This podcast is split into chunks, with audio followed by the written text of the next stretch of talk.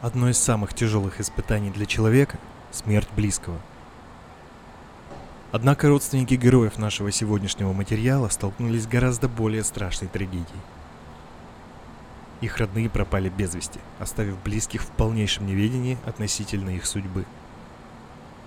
Ушла гулять с подругой и не вернулась, пропала из гостиничного номера, исчез по дороге в художественную школу. Эти жуткие формулировки стали последними воспоминаниями для тех, чьи родные бесследно исчезли, не оставив никаких следов, улик и тени надежды на то, что они когда-нибудь вернутся домой. Долгие месяцы и даже годы поисков, привлечение сил полиции и волонтеров, отчаянное желание узнать хоть что-то о судьбе своих родных. Эти дела о пропавших не сдвинулись с мертвой точки, несмотря на колоссальные усилия всех участников расследования. Однако в сердцах тех, кто ждет их дома, все еще жива надежда на встречу. Эйприл Фабб, тринадцатилетняя школьница из Великобритании, пропала восьмого апреля тысяча девятьсот шестьдесят девятого года, и с тех пор ее местоположение остается неизвестным, несмотря на колоссальные усилия, приложенные британской полицией и родственниками девушки. Родители Эйприл описывали дочь как застенчивого подростка. Она любила проводить время с друзьями, хорошо училась и не стремилась к поиску опасных приключений. В день своей пропажи в планах девочки значилась прогулка на велосипеде и встреча с двоюродной сестрой, но до дома родственницы она так и не добралась.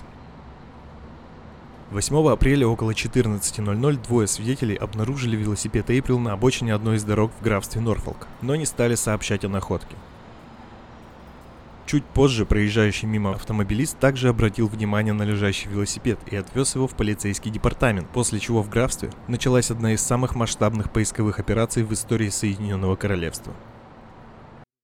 В ходе расследования были осмотрены около четырёхсот домов и опрошено более тысячи свидетелей, но никто не мог рассказать о случившемся. Эйприл буквально испарилась по пути к сестре. Чуть позже детективы выдвинули версию, согласно которой девушка смогла стать жертвой серийного убийцы и насильника Роберта Блэка, но тот отрицал свою вину, и полиция не нашла убедительных доказательств для объединения этих дел. Расследование таинственного исчезновения Эйприл Фабб продолжалось вплоть до две тысячи десятого года, однако, как и в других историях, оно не принесло результатов. Сегодня исчезнувшая девушка все еще числится пропавшей без вести, а ее родные не теряют надежды увидеть ее снова.